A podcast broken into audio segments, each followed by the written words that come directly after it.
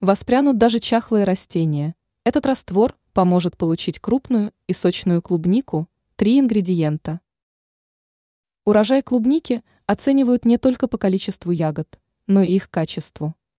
Лучше ведро крупной, сочной и ароматной ягоды, чем 10 мелкой, кислой или водянистой. Чтобы получить качественный урожай, клубнику нужно обязательно подкармливать. Эксперт сетевого издания «Тут новости», агроном Анастасия Коврижных, подсказали эффективное средство. Подкормка для клубники. Ведро на 12 литров нужно наполнить на 1 дробь 3 теплой водой, около 50 градусов.